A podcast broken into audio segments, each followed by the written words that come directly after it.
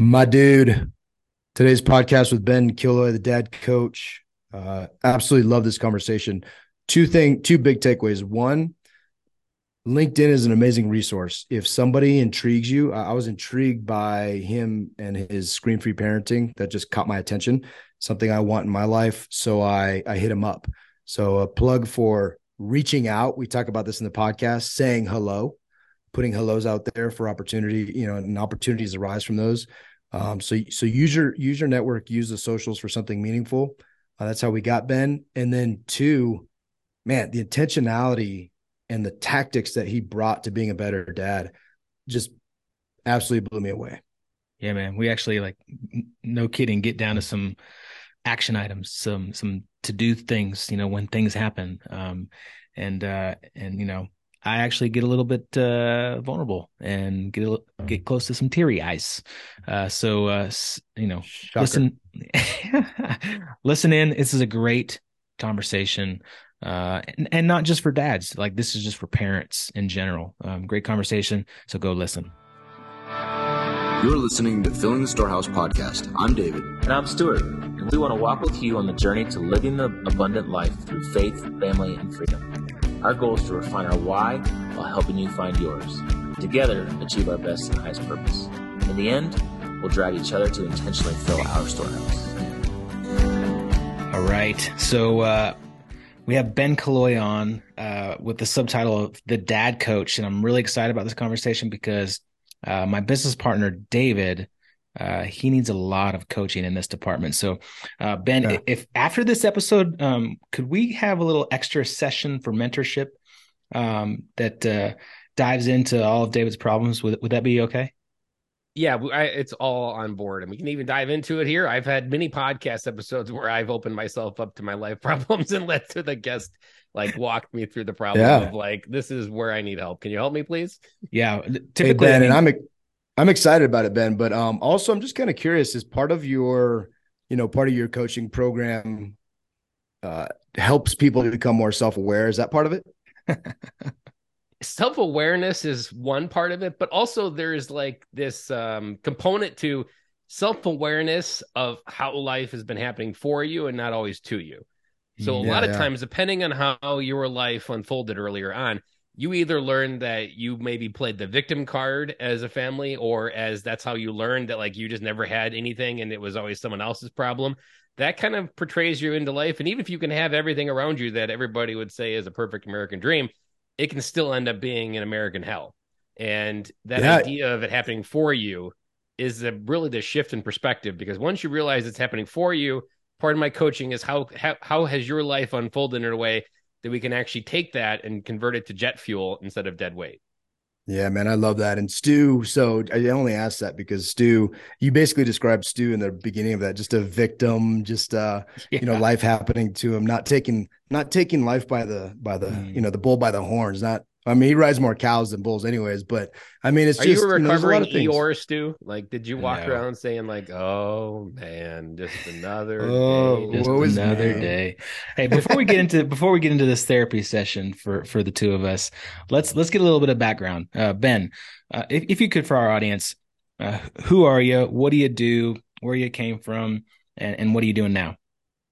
My name is Ben Killoy. I'm the dad coach. I am here in southern Wisconsin. I right out of high school joined the Marine Corps, traveled nice. to Okinawa for three years and lived there. And what the Marine Corps taught me was a lot of things that I didn't really understand at the time, but I wouldn't understand until about 10 years later. So I got out of the Marine Corps in 2007 and I adopted what I call the standard code of what they give you get a job, start a family, do everything that you're supposed to. And the problem with all that was it was someone else's plan. And 10 years later, it ended up being my American hell instead of my American dream. And that was really the crux of where my journey started in 2014 to where I am today. And that journey from 2014 to now is really doing what I do with my coaching essentially, taking your life, pulling it apart, rewiring it a way that it flows. It allows you to understand who you are, who you can become, who you're called to become, and helping you enter this idea that the real you matters and how do you represent that every day versus putting on a face that the world tells you you need to have that often feels like it's one that's not you. Yeah, Ben, I'm curious what um let's get a little bit specific. What what caused you to recognize and then even more important, what was the catalyst that that pushed you to take action to to make a change and and uh do things differently? So there was kind of two points of inflection. One, I had just turned 30 in 2014 as well. And so it was kind of like my first midlife crisis and earlier midlife crisis than I was even prepared for. And there was also this trigger point of Jay Leno just left the Tonight Show. And he left the Tonight Show for the final time. And everybody at the end came out and thanked Jay for him being in their life and what he did for them. And I was thinking this very morbid thought of, I don't think anybody is going to give a shit at the end that I was here. That like my life won't have any significance, and no one's going to say like I am so glad that Ben was who he was to me in my life, and it made me realize like something's not right, and that combined with I was going to college and also not doing well, and I dropped out because I was like, you know what, I need to take a break and figure something out. So that also kind of pulled the rug out on me because I didn't have a plan. I didn't know what I was going to do next. That was supposed to make everything better. And figuring out who I could become in all of this was really difficult. And the part that was like the inflection point was someone gave me this insight that said, if you want a result in your life you never had been, you need to start doing things you never done. And that hit me pretty hard. So I was like, okay, yeah, this, there's something to this. So when I dove down to it, I was like, you know what? You've never had been Friends. You've always wanted friends, but you've never really had a core group of friends that like were there for you. And I was like, okay, well, why don't I have friends? Well, turns out you asked girls out in high school and they said no. So that like rejection feeling was subconsciously planted that you should just avoid talking to people and avoid getting rejected. And I was like, well, that's not a very good reason to have friends in a modern world or a 30 year old guy at least. And so I was like, let's try to change that. And a very simple place for me was the park. There was always dads there, and I always wanted to say hello, but I was like, you know what? We both had a long day. We probably just want to play with our kids. And I never would until one day I did, and then finds out we were both just playing chicken. And repeating that process of saying hello to enough people just allowed me to realize there was more to me than I could see. Like, for example, some of those very early people that I would meet would be like, Ben, the way you put words together isn't like other people. And I'm like, huh, no one's really ever said that before. And extrapolate that over the next 10 years, here I am as a podcaster and professional speaker putting words together. And it was that reflection that I often say that we don't really know we need from friends to be the reflection that I couldn't see. Because depending on how your story unfolded, and in my story, I didn't really have a clear understanding of who I was. And so to help me understand who that was, I needed people around me to reflect back some of the parts that I couldn't see through the fog or the beer goggles of what I was hearing in my own head. And even now, doing many more things in coaching, I understand there was lots of stories that play and that were limiting from that. But that reflection allowed me to get some breadcrumbs to where I am today. Hey, Stu, before your question, I know you got one, but I love that word picture of playing chicken because you can see it. You can see it. And, and I've never really been one that uh, has been shy.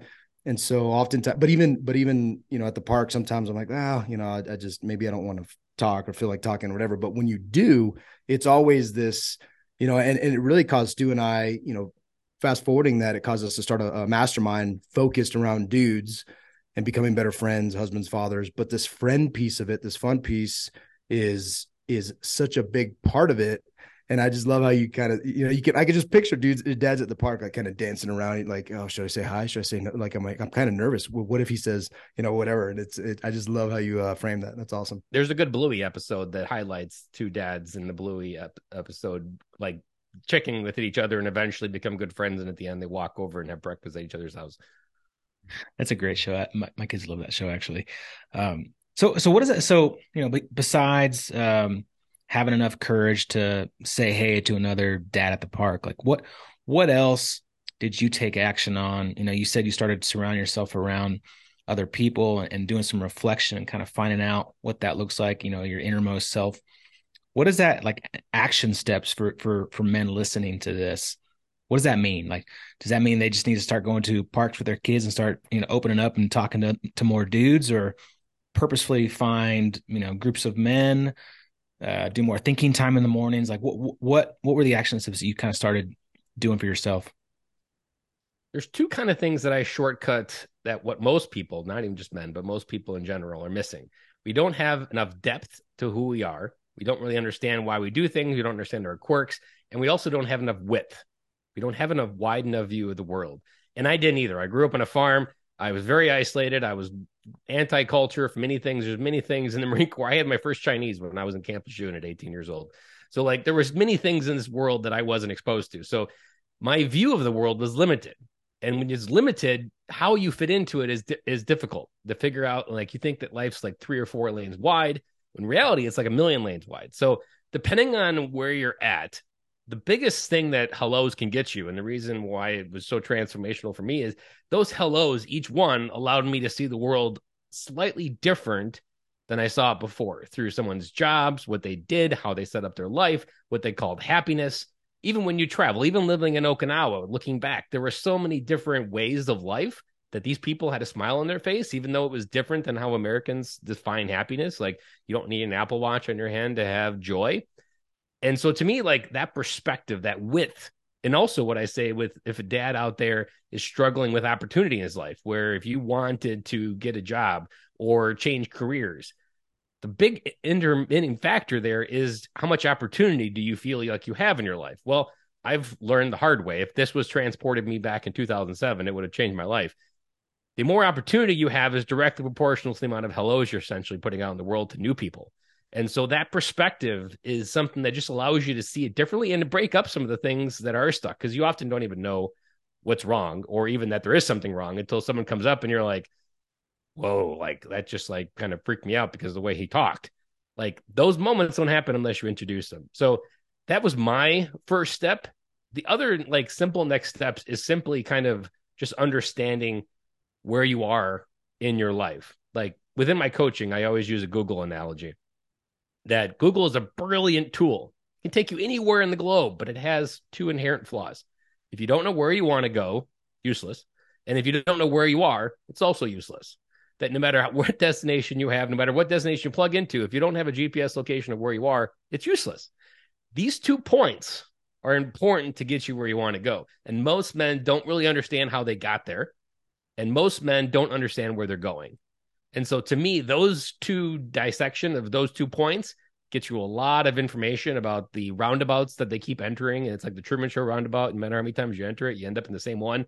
Or those that roundabout that you just keep feeling like it's this pattern of, you know what, I've just had three jobs in the last year and every one ended.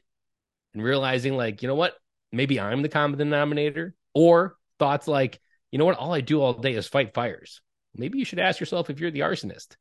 Like these additional patterns of where you are are part of what's keeping you st- blocked but you have to just kind of slow down and look at the the lay of the land of where you are. And once we figure out where you are it's really easy to get you where you want to go. But if you don't have those two points google's useless. And it's those two points that i usually start with.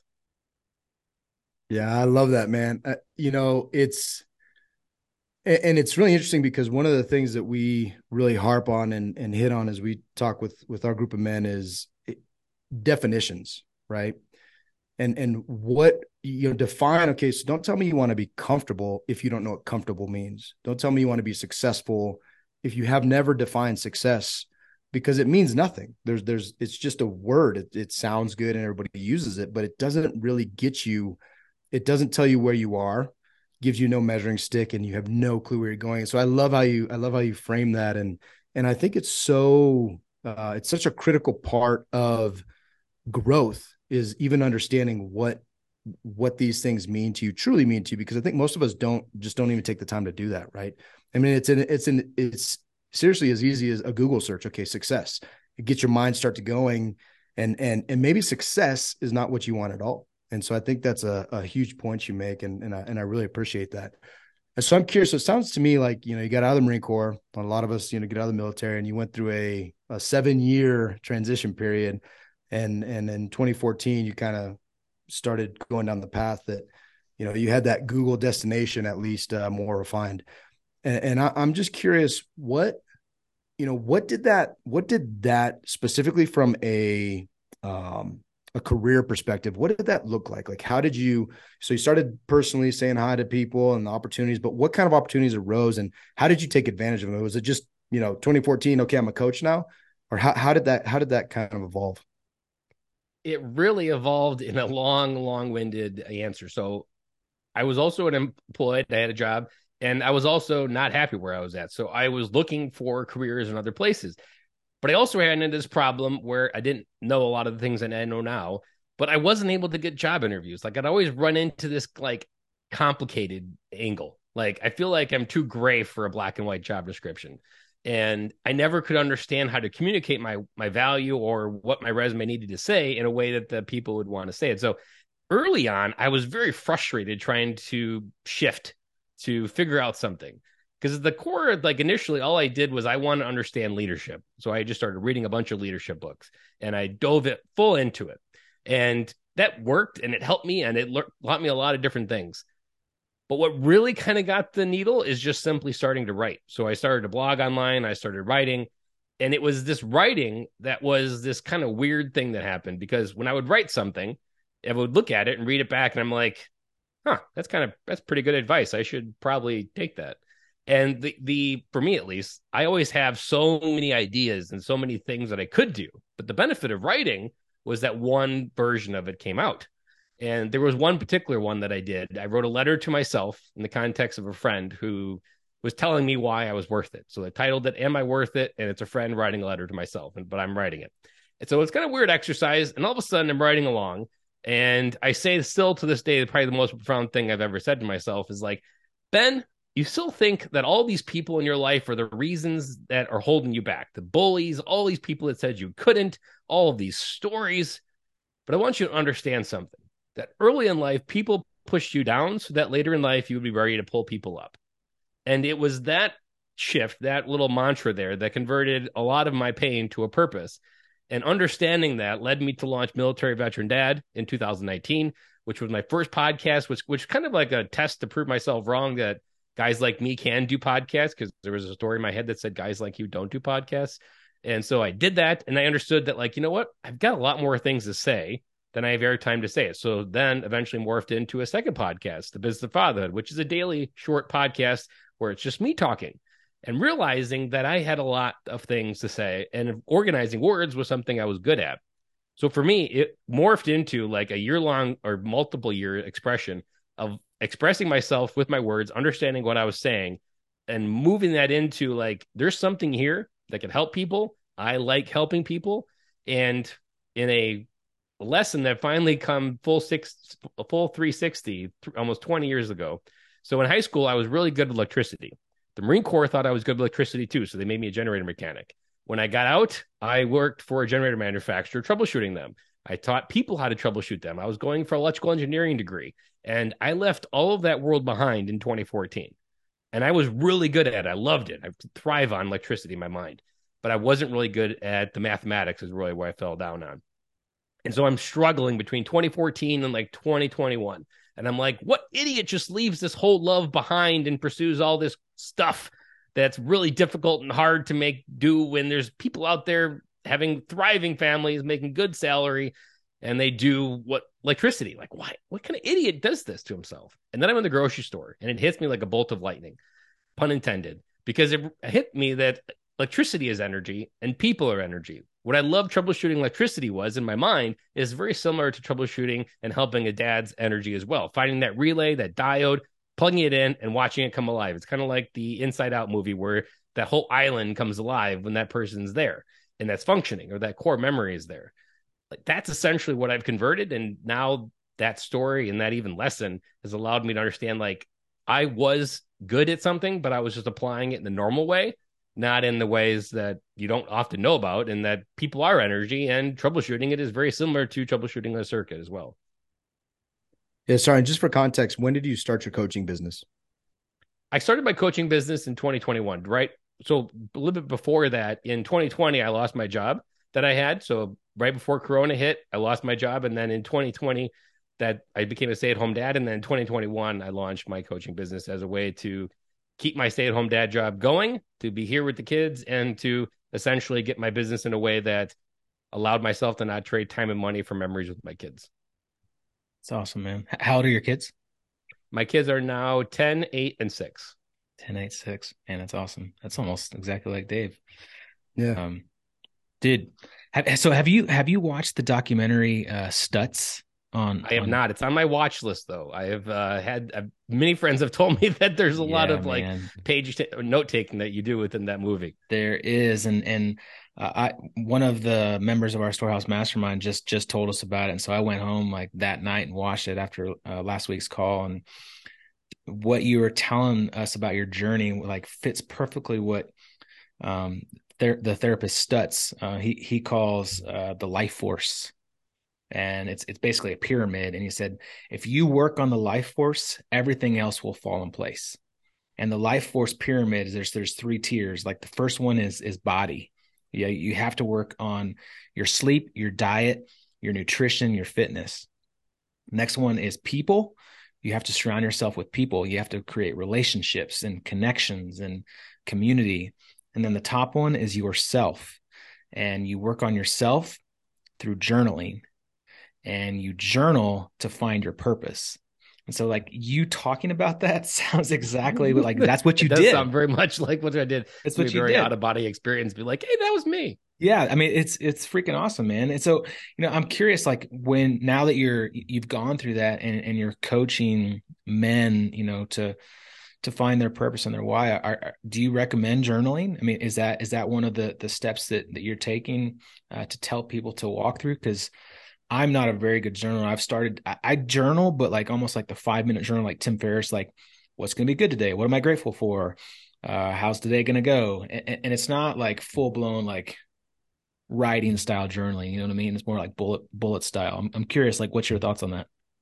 So I do in my coaching have the, the client's uh, journal, and it's more. Um, it's not like defined like here's your journal response, but oftentimes it's just telling a story, kind of journaling. I've done the daily journal and stuff, and I've always struggled, and I always somehow end up like, especially like even thinking of things you're grateful for. I remember early on, like 2016, I was trying the journaling, and I was like, I just keep coming back to socks. Like I'm just grateful for socks. Like I can't think of anything else, and I'm just tired of being grateful for socks. So I ended up not Coffee. doing I, go to coffee a lot. but the idea is that like when you express in journaling a story there is the powerful part of what i've learned especially even this year this is something i've really believed even more is the crux of what holds us back really comes back to vocabulary most of our problems is we just lack the words or words sometimes like one word can change your life even that that word put in there is like whew, the whole dam comes out and those words and structures gives allows you to look at it from your front part of your brain, your prefrontal cortex. Because the back part of your brain, you can make any story true back there. You can make a story true that your life is worth nothing and take it. Or you can make a story back there that your life is amazing and you can go create it. But when you put something on paper, your brain has to think about it. Your brain has to read it. And that part of that process allows you to like think rationally, like, you know what, that's it. Like my story with the girls, like that's a silly thought. Like, why would you do that? Realizing the the truth that you after you write it and being able to look at it objectively, I think is the power in journaling. So what I always recommend is identifying stories that we never have told that we maybe feel are hel- holding us back or a moment because what there's a process I always repeat within the scream free parenting is your brain works like Google. It's very lazy. So when a moment happens in front of you, your brain first says, Have I been here before?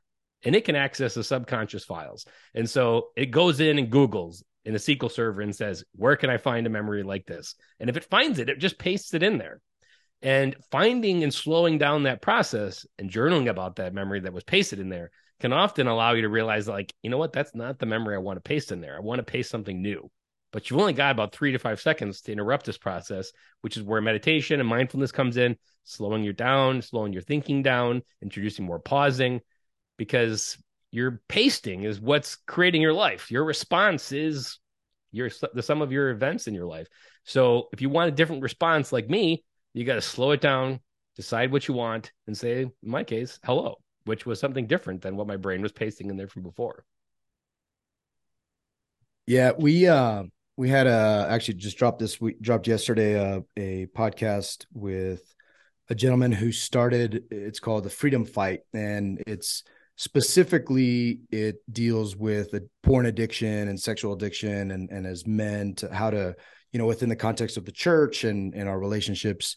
Uh, and he talks about the addiction cycle, and then he he brings up this this tactic called brace, and it's the first step in brace is breathe, and you know it's something that just being conscious of, you know, like you said, slow it down, just being conscious of of taking a breath. And I failed I probably failed 35 times last night. Uh, I had two basketball games. The kids, all the kids were there in between games. The boys were absolutely terrible human beings. Um, and so I failed a number of times in public, but but I realized, and I'm telling them, I'm like, boys, just take a breath before you punch each other in the face. Like just maybe, and maybe you won't punch each other in the face. Just take a breath. But I don't do that myself, right? I just I and I and it's it's good to hear it because you know that's what intrigued me about when I reached out to you. You know, we met via LinkedIn and the scream free parenting was what uh orig- initially just caught my attention because I want to be a very intentional dad who doesn't just go to yelling, right? And the way I grew up, my dad went immediately to times are different now, but he went immediately to the belt. And so that was like the yelling, that was his version of yelling. There wasn't a lot of yelling, it was just belt and and so I don't want to do that. But I also so I, I've reverted, you know, sometimes revert to this just like yelling at him, just stop. And and the idea of being able to control that, get beyond that, and understanding, like you just beautifully laid out, it's a brain process, right? And the more that we have been, you know, I've been reading about uh, brain stuff, and and it's it's I did not realize how lazy the brain is and how it just draws from these things and you just and you have these um you know it, it makes connections and it just wants to it does not want to work and so you react so i'm just curious for you you know give us some practical tips you know besides slow it down. Like what do you do to slow it down? What do you how have you uh, grown in this process of being a scream free coach? And and some of the tactics that you use to help dudes like me uh, not embarrass myself my family and my entire name uh, you know, in public uh, gyms where where kids are playing basketball and being terrible human beings? There's a couple things that I keep as my foundation, and this in the book, the Scream Free Parenting as well. That our responsibility to our kids is to be the best version. We are not responsible for our kids; we are responsible to them. That right there is the barrier for your thinking. That if you accept responsibility for your kids, you're going to have kids in 25 playing Xbox in your basement.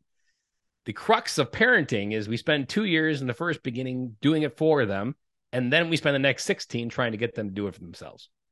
And in every moment, there is a question is, am I accepting responsibility for my kids?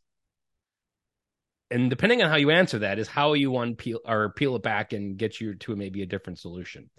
And for example like like letting the natural consequences of things happen. Or even for example one area where i'm consistently reapplying these is, is our morning bus routine.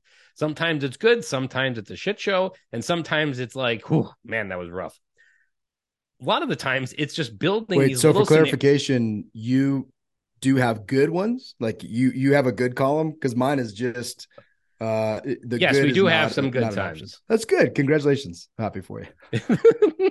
and the idea is though, like one thing that we really struggle with as parents, especially in public, is we derive meaning from what other people are thinking around us about our parenting. So realizing that when we accept responsibility for our kids, we're doing that so that we, other people will look and think we're normal. When the reality is, like, they don't spend two things things about it. And even if they did, they're just ignoring their own shit show at home. And and the reality is, like, I am still me. So part of like what I've had to do within the scream free idea is detach that I'm still me despite the chaos around me. And my desire to change the world around me in front of me is a result of it not being okay on the inside. So the more work you can do to just naturally be okay on the inside, and be okay with whatever the world's on the outside bringing you, the more you can control your responses. In the context of like hitting the ground running and what you can do, is it really comes down to presenting kind of two choices. There's always this two choice formula in the book that he presents. And it's this idea that there's the easy way and the hard way. I'm perfectly capable of remaining cool, calm, and collective as an adult representing of what adult should be for both of these. The choice is yours, though. we can do it the hard way and we can fight all the way to the bus, or the easy way is you do these three things. We ended up doing it well, and we all both have a great day. You have to be willing to accept both consequences. Or as an adult, you have to be willing to implement those cool, common collective, but realize they don't have a meaning on you. Like if my five year old or six year old is melting down, that doesn't define who I am. That just means that she's melting down. She's six. And there's another kind of language that I use to kind of chill myself out a little bit as well is I'm 38 years old. I do not have life figured out. So who the hell am I to say that a 10 and 8 and the 6 year old have it figured out when they've only been here on planet Earth for 10 to 6 8 and 6 years? Like realizing the reality of, you know what, they've only been here 6 years. Who am I to freaking terrorize them and say that they haven't figured out how to be an adult when I myself still struggle to be an adult and manage my emotions? So realizing the humility in that is also I take myself a lot less serious in that. I'm okay letting the house burn down with emotions because that's just what it is this day. And that stuff they left off in the brochure when you become a dad. But to me, it comes back to your response, those two choices, presenting them and letting them choose. But ultimately, you're creating as many scenarios as possible where they can accept responsibility for the choice either way. And for like my daughter, getting out of bed, you know what? If she gets out of bed too late, she's got to take a shower still. And if she gets downstairs and she's running out the door and that anxiety that she has, that's her choice. And I simply just remind her, like, you know what? If when I asked you the first time to get out of bed, that would have prevented this. But eventually, that natural consequence, and this is something that takes like hundreds of times. And like, you just have to know that it's a long game. I think that's the hard part is parenting. They don't tell you is it's a long game with a lot of this stuff. Is you're just being example. You're repeating the process over and over, realizing that you're not giving them the power to control you, and realizing that you have this ability to stay cool, calm, and collective through whatever they throw at you. And there was a real random moment of a, a win. It felt like a million bucks. So we're at dinner table. They the kids, like most nights, they say this dinner's not, they don't like the dinner and they're worried that they're gonna give me some like big thing and like I made a disgusting dinner. And I'm always talking about what I call dad words. So one of the ways that I try to reframe their vocabulary is, hey, let's try that again. So no matter what happens, or they're trying to get my attention, be like, Hey, let's try that again. Dad, looks like you're busy. When you get a second, can you help me with something? Like I'm always pulling it back and inserting new words, going back to vocabulary is most of what our issues are. And so I've been doing that with dinner. And my daughter, six years old, says, Dad, I appreciate you that you made dinner, but I don't want any of it. And this was something that I had inserted on my own words awesome. on. I'm like, because usually they just say, like, this is horrible. And I'm like, you just washed away the half hour, 45 minutes that dad spent making dinner and not showing appreciation for it. I've probably spent a hundred times. I felt like a million bucks in this moment. I just melted because I was just like, oh man, did that feel like it was a hard win? But it felt so good. But that's the crux of vocabulary. You're just rewiring their vocabulary of showing appreciation when they say something bad, pulling it back, inserting some new words, moving on to the next one, and rinse and repeat over and over. So, so did you make something different for your child to eat, or did you let them starve? Just we don't necessarily let Asking them starve, but they usually have to eat something on the table, and then maybe they'll get like a healthy snack later. There are some times where I make like the special dinner for them, or some side thing that I know that they'll eat on top of what we're eating. But there's just a lot of cases where they often like chicken. They hate chicken, and it's usually like they'll say the word disgusting. I'm like, disgusting is not a very nice word. Let's try a different word if you want to describe that you don't like this dinner. So reworking in those and just understanding how to communicate, which is what being an adult is, is communication uh, with other people. So if they try first and they don't succeed, retract it and then some insert new ones. And I'll, it's a thing now. You're like, hey, let's try some add some dad words, and they now know what that means, and they throw dad words in there to make it sound better. And that's how you raise functioning adults: is they have the right words to communicate with other people. It's not e- easier said than done, but this is kind of my philosophy. Is I'm early on in the R and D lab here, which sounds like you are too, David. Yeah, yeah. I got it. well, one uh... one question, one scenario before we leave the bus stop, and then Stu, because this may be this will be helpful for you, uh, maybe in the future. Stu's are a little younger than mine. So, what do you do when bus stop is whatever you let them be late? Because I let them, uh, I, I let them suffer consequences, and but here's my one concern is especially with the little dude, he'll be like, "Cool, I'm late. I missed the bus." So, do you now I get to stay home with mommy and play all day? Well, do you take them to school or do you because I could also see because that little guy is so manipulative. He's six also. I could see either him being completely content and me take him to school every day, or what he's really going to go after is, hey man, uh, I'm just going to hang out at the house, which also is not. And I try to make that terrible for them too, but I have uh um there's other resistance at home to you know we could talk about that later.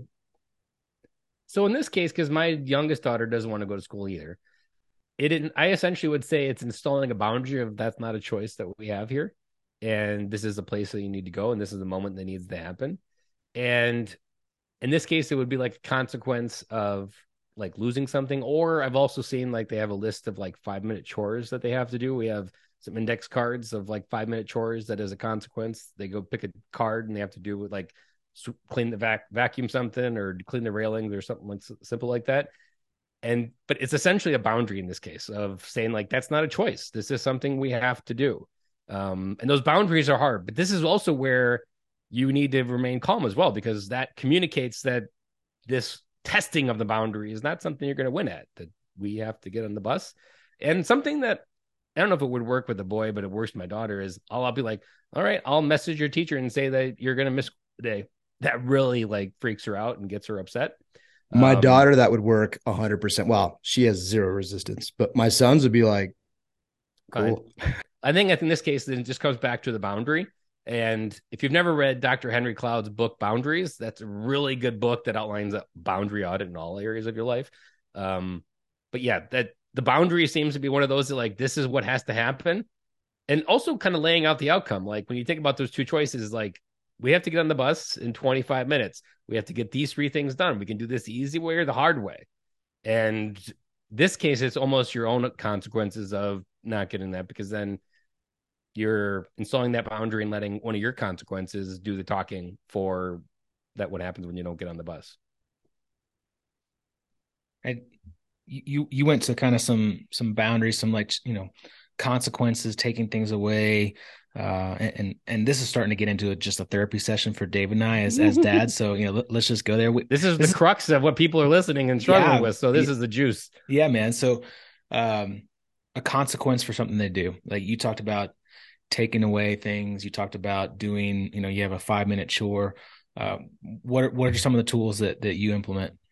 Because like we we typically go to like taking toys away or taking desserts away or something like that and that doesn't seem to always work we have a five year old son who is like super independent like he wants to like take the sharp knife out of the drawer and cut all of his own vegetables and jump off of super high things and like always on the edge of like hurting himself um, and doing everything for himself so it, it's a it's a, it's a constant daily struggle for us I don't disagree. And this isn't something I've mastered. I've struggled to come up with the consequences. And I'm going to be honest here. We're going to we're going to pull out the real talk here. Yeah. Even if you have the right consequences, remembering what the hell you had as a consequence, that's totally. honestly the real problem. It's not totally, coming dude. up with the first one. It's actually even freaking remembering yeah. what yeah. you is- issued as the consequence, or even saying that you're going to have a consequence when we get home. Like most of the time, you don't even remember. Right. Like to me, that is the the part of being a stay at home dad that was probably the hardest. Is like just remembering all the things that you had you did or you said that you were going to do like keeping your word is like a whole new level of testing? So to answer your question though i would say i've tried to stay away from because i've done things like taking away like screen time taking away those different things and it never really motivates them in the right way and one thing that i really found was these five minute chores. It was through some training that i did for some adolescent or um, adolescent training for school age kids and he passed it on to us. And essentially, it was just a bunch of chores that take five minutes. And this idea is that it's just something inconvenient that's small and that it doesn't take a lot of time. I think that's something that it's difficult to do when you're trying to be scream free because when you're actually like rising to feel the pressure on the inside, your brain goes to like level 10 consequences. But then sometimes it's maybe not level 10 or you like you're like, damn it, I shouldn't have went that far, and because now you're regretting, or maybe you're shooting yourself. And you mean guilty. like you mean like taking all like every single toy out of the room and like saying you're never going to get any of them back, like that that level ten. That, Correct. Same, again, same for a friend. Like I, I've never been there, but you know. uh, and this is why like having the plan prior to it also helps Yeah. That you just and I've also found that you don't actually have to issue the consequence in the moment that's happening. You can just say, when we get back, you're gonna have a consequence. And that allows you to think about it. I've I've had a lot of good success with that. Is we often try to issue the consequence in the moment. It's usually a very shitty one. It's never the right one. It's never well thought out, and it's our worst plan of attack.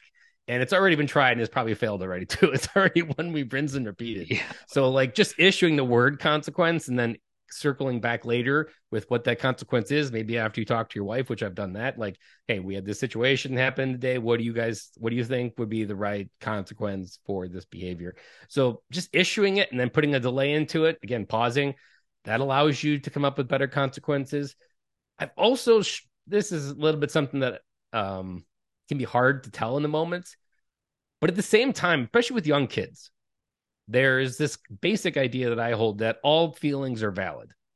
And so the idea with that is that all feelings are valid, just like I said. But the problem is a lot of kids are just expressing a feeling in the wrong way. So not everything in my mind deserves a consequence. Sometimes it just re- deserves a teaching lesson of how we can handle that emotion better. So I don't always interfere with every emotion with a consequence because sometimes it's especially with my my younger daughter like she's just a rise and fall. She can go from 0 to 10 half a second flat. And so in those moments i'm more just being someone that sits there and holds her and hugs her or reminds her to take a deep breath. And remember daniel tiger that often when your kid's lids flipped open taking deep breaths allows it to close down again. They can go back to being normal. Because the one thing that especially when I wish I would did this better when they were younger is that when they're younger, this rise and fall of their emotion, emotional regulation is really taking hold. And so it'd be better to teach them those techniques early on than trying to issue punishments early on because punishment to emotionally regulate isn't necessarily what we want them to do. We want them to realize this. And I burned the house down for a consequence. And the reality was, if I would just let the emotion ride and realize it's just an emotion that's going to be over in a few seconds, it would have been back to normal. Like that's the, the bigger thing with kids is they can be at 10 and five minutes later they're back playing with each other. But parents jump in, burn the house down, and then that's where we often get lost in the sauce as well. And then shooting ourselves and feeling guilty for how we handled it. So I'm always thinking about is this something I want to interact with? Is this something I want it? So I don't always pick every battle. Usually, when the circumstances are really good, do I jump in and say, This is how I want it to handle? Or, you know what? Like, this is a great opportunity for me to issue a consequence, follow through on it. Because sometimes it's just a shit show and I'm going to let this one go because nothing's going to come positive out of it. So I also pick and choose where I want to teach that lesson. That's good, man. So what what are some just real quick, what are some of the examples of these, you know, quick 5-minute tasks that that you assign? So sometimes it's like unload the dishes, sometimes it's vacuum the floors, sometimes it's dust like the the wind or the uh TV and stuff like that, the end tables. Yeah. There's like to do something outside. Write some of the easier ones is write a letter to someone. Like not even like things doesn't have to be chores. It's just nice things. Mm. So write a card or take something to next door to the neighbors as a thank you. Um, just something that inconveniences. Like that's more of the criteria, and it doesn't have to be negative. It can be something that puts positive in the world as well. That's good, man. Good stuff. Yeah, I, I, I think if I uh, enacted a house cleaning type thing, I think my house would be immaculate. Spotless. There you go, dude. With the, there it yeah, is. I think I might have to do that. I might have Yeah. to do that. Hey, you know, and and one of the common themes that I'm hearing, Ben, is that it's just a big part of this is just stop for a sec. Just in our own selves and being responsible to my kids and being responsible for myself is really just slowing that cycle down, right? And you talked about the brain, the prefrontal cortex, and and you know being able to uh, just take a breath and get out of the cycle ourselves. Because I think that's for me. I'm a very reactionary person. I'm a very emotional person, and I immediately go to like a you know a fight or flight, and it's usually it's usually not flight, right? It's usually like fight, whether whether it's just a reaction to just you know I've been wronged, you've disrespected me, now it's you know now it's go time. And I think that, you know, I love just the intentionality of taking a step back for a sec, removing yourself from the situation if you have to, and recognizing that these little people, one, they're a huge blessing in our lives. We love them, we adore them, we do anything for them. But at the same time, like, you know, I like how you frame that. Yeah, I am not great at adulting. So why should I expect them to be like these perfect little uh you know. That's exactly what we do as adults and we do it 10 times harder than we even do it. We we hold more accountability to our kids than we do to each other which then creates what we have now as a responsibility crisis as adults even. Like a lot of people can't accept responsibility for their life. Well and you make a great point and and it's it's looking forward right? Are we trying to create these 20 somethings that are going to live in our basement playing video games or are we trying to create human beings that can go out and be productive and and at least whatever they're going to do. If they're going to play video games in the basement it's just not my basement or they're paying me nice rent right? And and and even those conversations like with my daughter i have few concerns that she's going to continue to be as nerdy as she is and and, and as excel as much as she does. But but i've already started talking to her like hey 18 like let's make let's take advantage of these next seven years you know, to to you know our relationship and I love you and all this, but you're out at 18. Like you got to figure it out. So, um, and not threatening, right? But just being very intentional with giving them words and vocabulary and understanding the expectations. And I think that that's such a an important thing that we are losing quite a bit is this this coddling, right? And this, well, I'm responsible. So I like how you frame that responsible to my kids, not for them. And then also being able to say, you know what, I don't really care what anybody else thinks because it's important for us to recognize as parents we're all in it. We're all in the mix. Like sue and i send each other texts like it, it, that's all it says i'm in the mix. Okay got it. And and and just being aware of the fact that hey man we're all facing this struggle so just the intentionality of of of doing that. Uh, talk to us a little bit about um you know your actual no kidding the dad coach program like your coaching program and and how that works and and how people can you know plug into that before I do that, I wanted to circle back to one thing you reminded me of that kind of gives me grace to what's going on is that we often go to parent teacher conferences and we hear these great kids and human beings and we're like, where the hell are these kids coming from? Like these yeah. aren't my kids, right? Every well, hit time. me one day. It was like, uh, why do we get so stressed about how they behave at home when the place that counts is in the real world and they behave perfectly fine? And it also then taught me that when my daughter was being bullied last year in fourth grade, why do I spend so much time trying to be a hard ass at home when the world's already really good at that? Yeah. Do they really need more teachers and that the world's hard? And there's going to be people out there trying to pull them down and say mean things. And so it kind of also like one thought is like what they really need at the end of the day, they don't need me to figure out every solution to be a parent. They just need to be reminded they're good and they're loved and that the real you matters.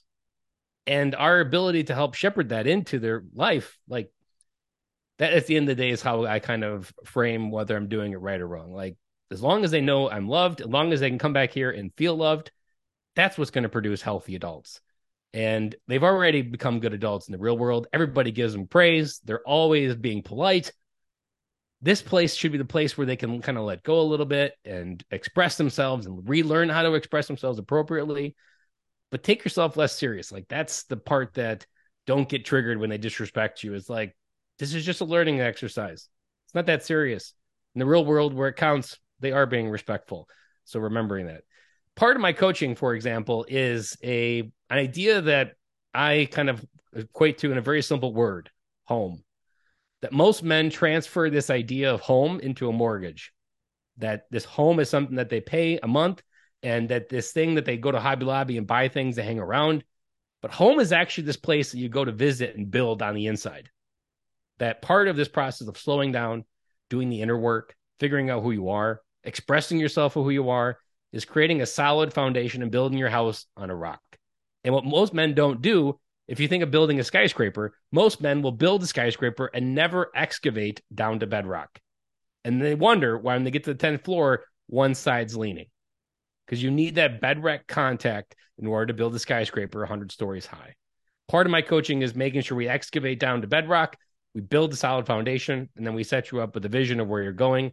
And going back to the analogy of GPS, that often what a coach is to someone in this life or in their process is it's the advocate, like Google is, to get you to your destination. Google doesn't care if you swore at someone. Google doesn't care if you had a bad day. Doesn't care if you gave someone the finger. It's always going to tell you turn right here or recalculating. It's always there. That's what a good coach is. So I help people go figure out where they are, figure out where they want to go, and then help them advocate to how to get there. Dude, what what you just said um, was incredibly powerful to me. I, I, and and I'll I'll get a little bit vulnerable here and, and just be be upfront. Like I, I've been pretty hard on my son at times, and and the other night, like he said something to me that that really crushed my soul. Like he he said, "I'm just not a good boy, and I don't like myself." And he's five, and it crushed me, man. Like I I left the room and like tears almost came because you know he said that, and like I never want my son to like internally tell himself that he's bad and that he doesn't like himself and um, so what you just said there, man, was super powerful. I, I I'm grateful for for this conversation today because it's gonna it's gonna change the way I'm parenting as a dad, and so um, it's good, man. It's good. What were you inspired to come back with after this conversation? I'm curious. Like, what do you feel your next right step is? To quote Frozen. Man, I just I mean, just just just understand that, like, just like you what you said. Like, I mean, he's he's a great kid, you know, and and he's good at school. He listens. He's he's smart. Like he does amazing work, and he's respectful. And you know, sometimes like I just need to understand that he has emotions. He's five, and not to be so such a such a hard ass, so strict, and maybe just show more love and grace than um just you know to under just to think that he's gonna like mind me all the time, you know, and just be this like straight narrow kind of kind of kid. The leave it to beaver is almost out the window. And yeah. I, as i said like there's no award ceremony when they turn 18 for being the biggest hard ass.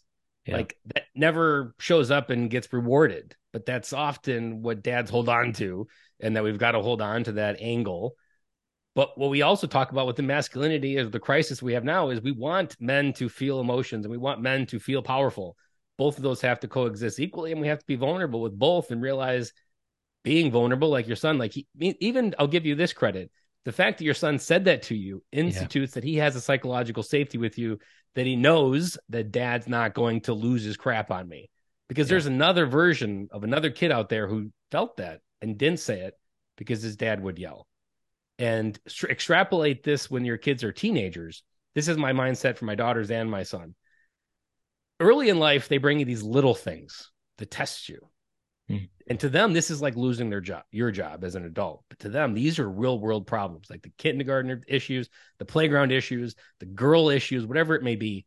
This is real world to them. And when you're there for the little things later in life, when they're at a party and they're not comfortable and things get out of control, or your daughter is in an uncomfortable situation, she's going to remember how you responded for the little things. Mm-hmm. So take those little moments and t- treat them like these. This is his real world reality right now and later in life, he'll, he'll remember that dad's always there no matter what. Doesn't matter whether there's an accident, dad's going to have a response that's cool, calm, and collective. And he's going to love me no matter what. And we're going to get through it because we can do anything together. I always tell my kids that no matter what you have going on, as long as we talk about it, we can get through it. And that's the most important muscle in my mind to build in that relationship. We often sacrifice so much of the relationship that we need to get through teenage years and burn it to the ground when they're younger.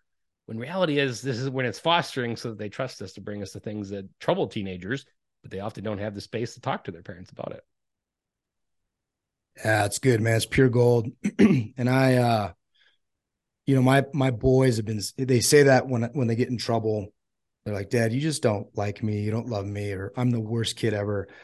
And I've just resorted to right or wrong. I'm like, "You're not the worst kid ever. You're terrible, but there are worse kids out there." I'm just kidding. I don't tell them that but but we've been talking a lot about like hey you know daddy loves you very much let's let's work on this self-talk like why do you feel that way and and and so i think just being conscious of it helps you to get to a different level but the way you just frame that is is beautiful because it because really what we want what we truly desire most of us if you're trying to be a good dad you know some some some parents out there are just you know um just shouldn't be parents but but we really just want the best for our kids. And we want to be the best for our kids. And oftentimes it just takes reframing well what does that look like? What is the best for my kid? And fast forward like you said right now is the time you know right now is the time wherever you are with your kids in their life to build that foundation, not only your own foundation, like you talked about, but the relational foundation between you and them so that they have the strength and the rock to build from, uh, which, you know, ideally will go, will, will be a lifelong relationship and they'll always come back to dad for, you know, advice once they're out of their teenage years and they're not the smartest people in the world. And, you know, like we all went through, but then to come to be able to be uh, that we are a resource for them for their life uh, a positive resource which is is a really good mindset to have. So i love that. So thank you for i that. just learned uh, recently and this answer is only like three weeks old in my mind but when your kids do a bad thing and they translate it to a bad person that you essentially reflect back as a mantra you're not a bad person you just did a bad thing. Yeah. And those two are different and, yeah, we talk about bad choices a lot in our house. You're not bad. Yeah, and like that, that, in itself choices. is like a very core muscle to develop. And if you're not yeah. there, and if you're worried about yelling or shouting or the consequences, they're they're going to develop it on their own. And the inner critic in our kid's mind comes from us.